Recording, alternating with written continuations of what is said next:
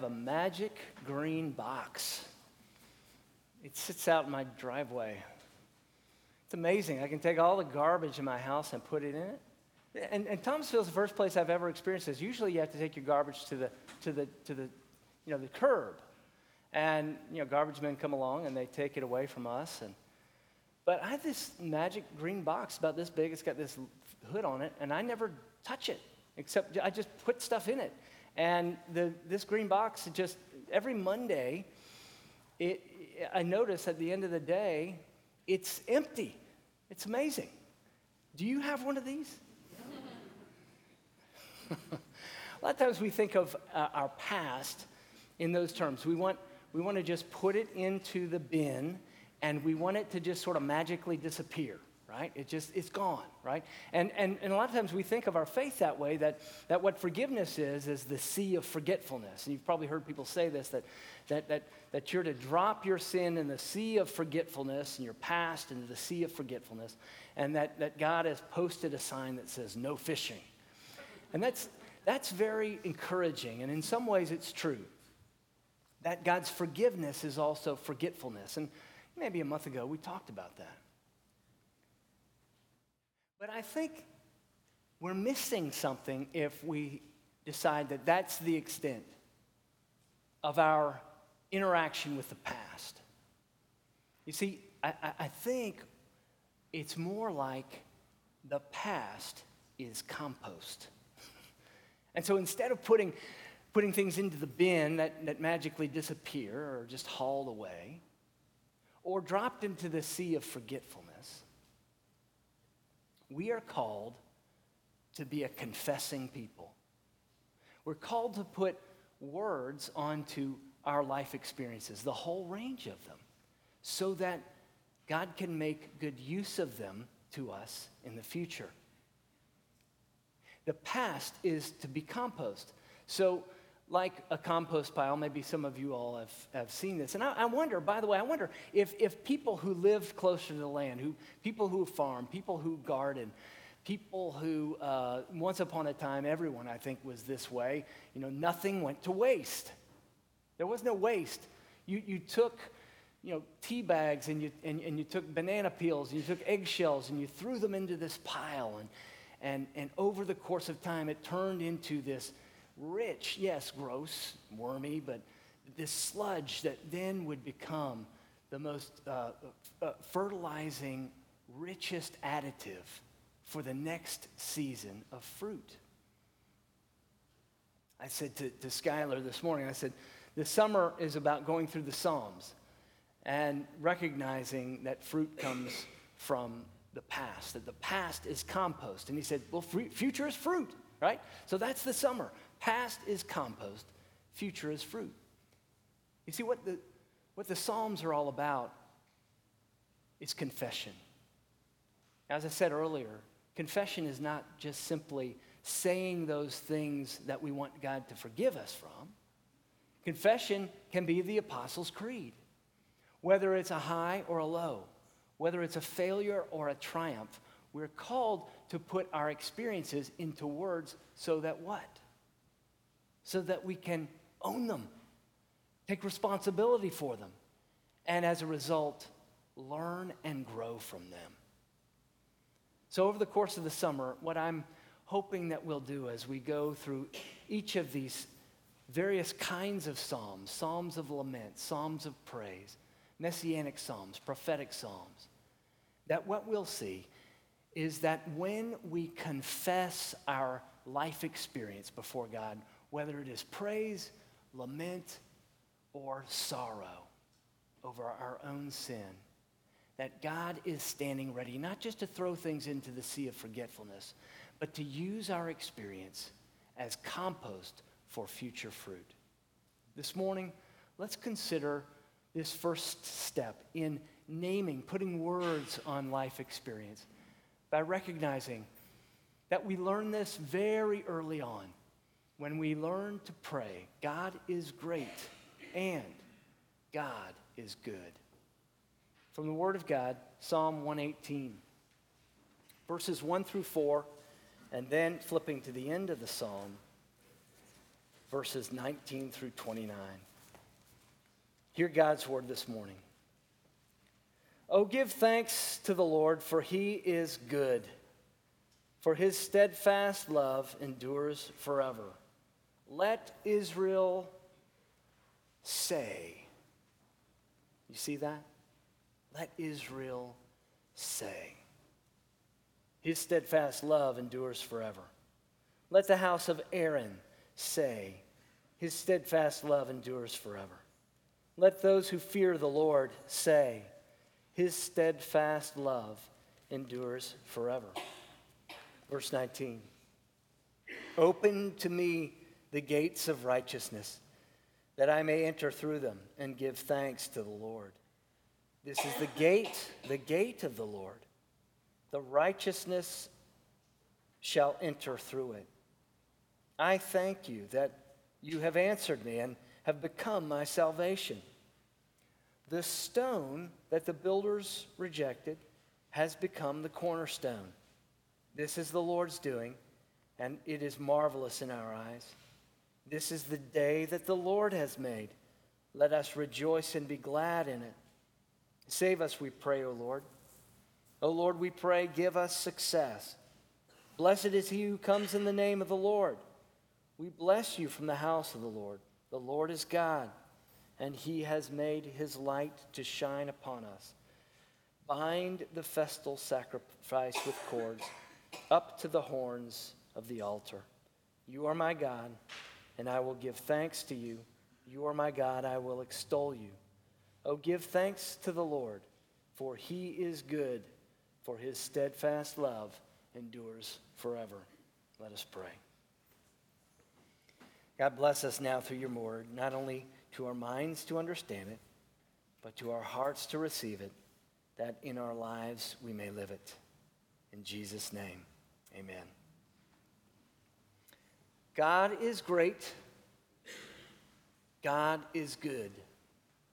It's one of the earliest prayers that anyone learns. And then life happens. A tsunami hits Indonesia. Katrina hits the Gulf Coast. Another hurricane sweeps through and mows down churches and, and houses in Iron City. And we wonder if God is great, is he good? If God is good, is he great? There are times in life where the absence of the good makes us feel as though God may be absent as well.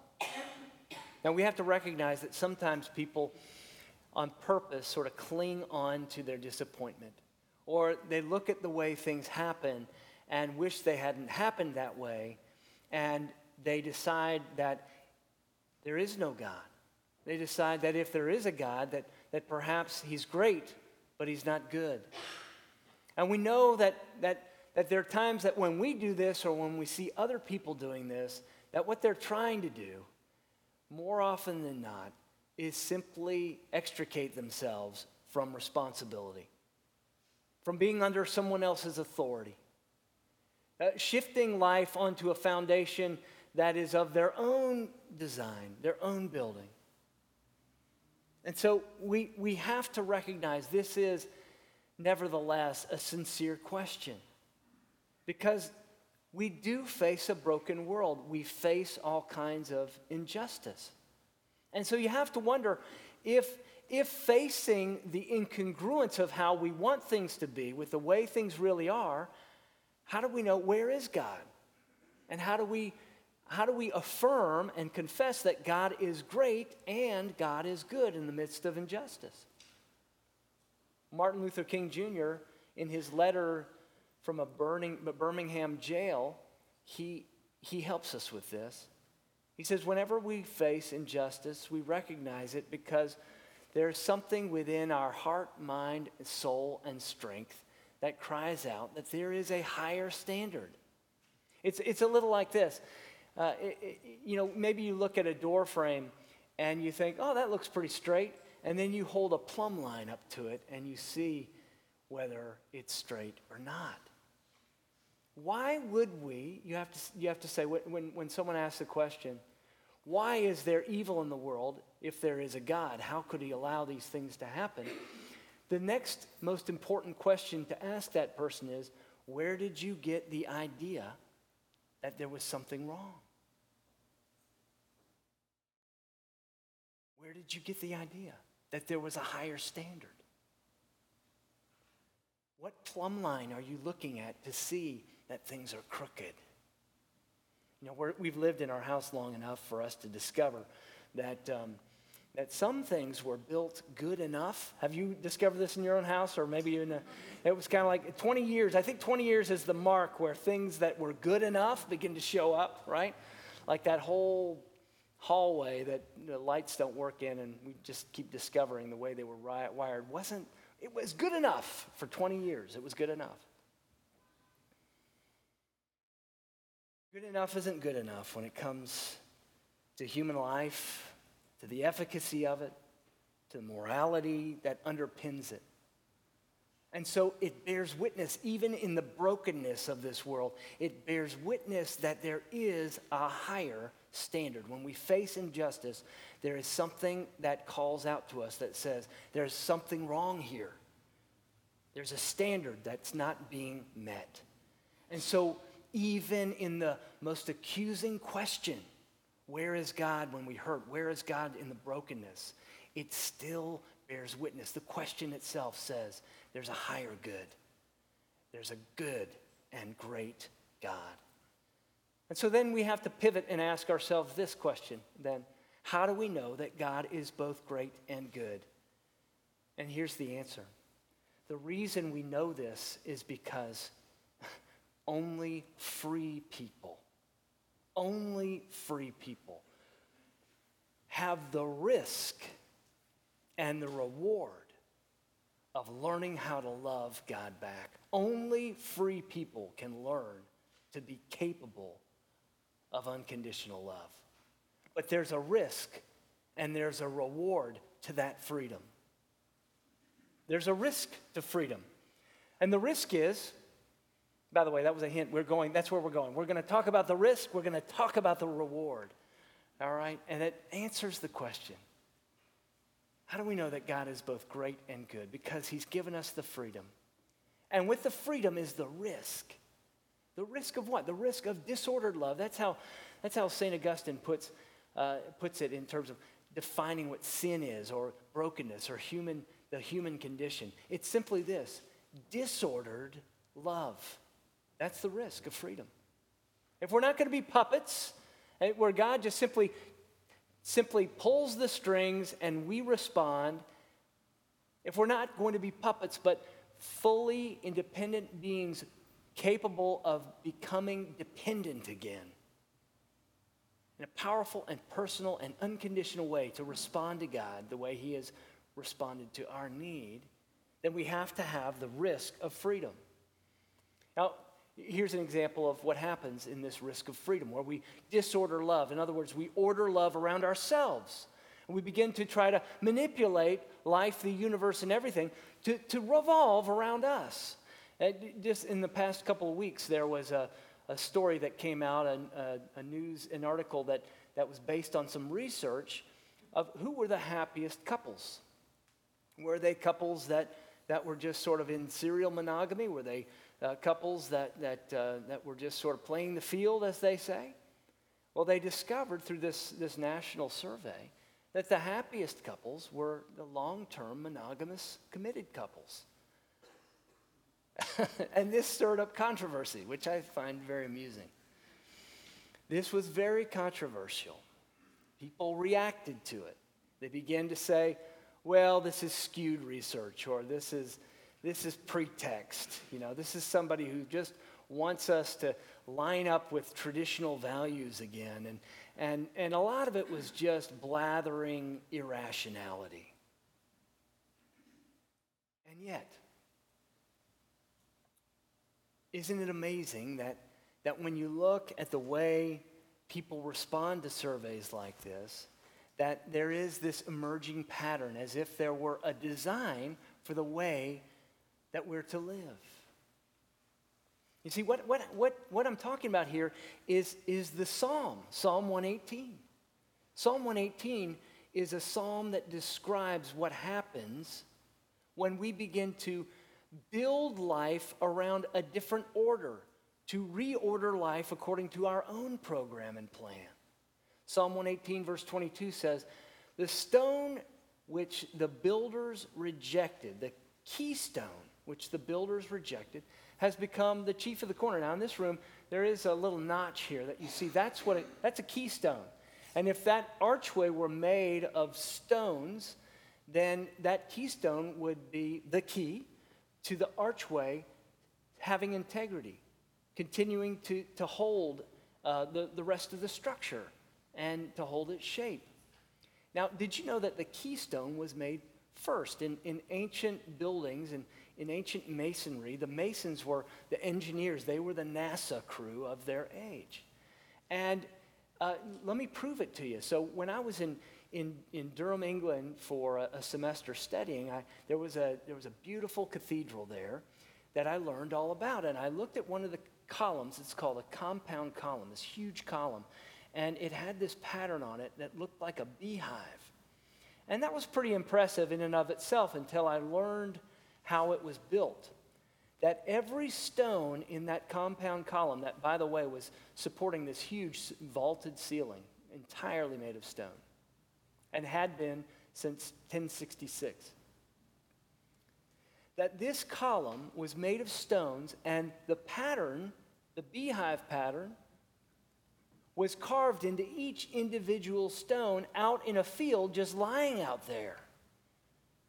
Does that not blow you away? And so, I mean, I can't even solve the Rubik's Cube, you know?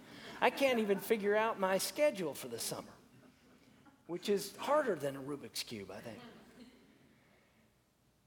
And here is this group of masons that use their engineering prowess to, to, to carve into each one of these stones that when when they put this column together, it will look like this art and yet support for century upon century this vaulted ceiling. See, what's happening here is this exact same scenario is in play.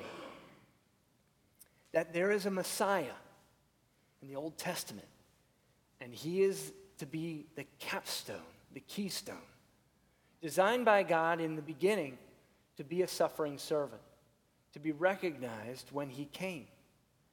Unless, of course, you're building an archway that's based on a different plan, a plan that's not really biblical, a plan that says, well, we'd rather have a conquering king, we'd rather have a, a, a, a political hero, a military hero, than, than someone who is going to, to fit with the program of this sacrificial system, someone who would be a humble servant. And so they rejected that stone.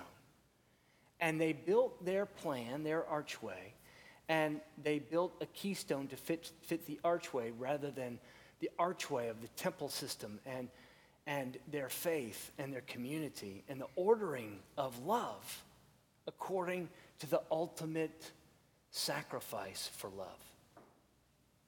God, while we were yet sinners, died for us. And so there's a risk to freedom that we would order life around our own plan, that we would build the archway according to our own will and design, and begin to manipulate our circumstances to revolve around us. There's a risk of freedom, and the consequences we know. We know from watching other people do this. The consequences are the continued brokenness of the human condition. But there's also the potential reward, reward to freedom. And that is to learn to order our loves again. To order life and love around the love, the unconditional love of God. It is to say, to confess, to put into words, there is a God and it is not me. You know, it's a little like this. When, when my kids were young, they used to, to say, I'm thirsty. Now, but they would say it in such a voice and at such a pitch that would, would trigger within me a reaction to fulfill the request, implied request, as fast as I could, in the pain in my ears, right? Now, so you've experienced this, some of you. I'm thirsty. And I would pause. So some parents, and, and sometimes we were these kinds of parents, and sometimes we weren't. We'd pause and say, what would we say? I, I would say, um, use your words. You don't know this? Okay, use your words, right? So instead of saying, I'm thirsty, we would say, um, may I have a drink of water, right? So that's to confess something that, that you do want something, but but to make a request, use your words. What happens when we use our words? Matthew 16, 18 tells us what happens when we use our words. This, the rest of the story of the stone that w- the builders was that, that, that, the builders rejected, the keystone that was rejected and th- cast aside. What's the rest of the, of the story here? Well, read the next verse. It has become the chief cornerstone. This is the Lord's doing. It is marvelous in our eyes. This is the day the Lord has made. A lot of times we think of it as Sunday, right? No, this is the day of the Lord. The new day, the new age he's bringing in. Matthew 16, 18 is the place where Jesus says, Who do you say that I am? And Peter says, You are the Christ the Son of the living God.